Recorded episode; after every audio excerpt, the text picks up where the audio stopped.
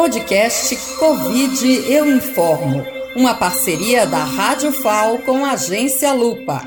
Olá, você está ouvindo o plantão Covid Eu Informo, que se compromete a trazer informações verificadas sobre vacinas e pandemia. E eu sou a Shirley Alves e falo em nome da Lupa, uma plataforma de combate à desinformação.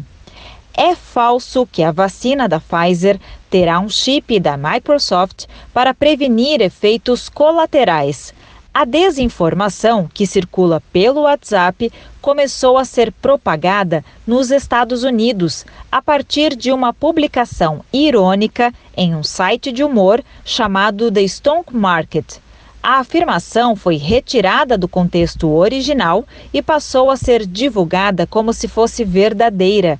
Quando a desinformação chegou no Brasil, ganhou nova versão e passou a citar o chip Pluron, que nada mais é do que um processador de segurança usado em computadores e em videogames e não tem qualquer relação com os imunizantes.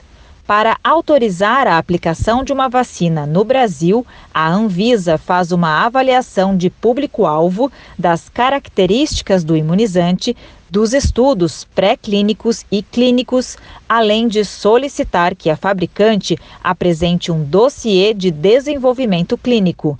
Entre os efeitos colaterais listados do produto da Pfizer estão dores de cabeça, cansaço e febre.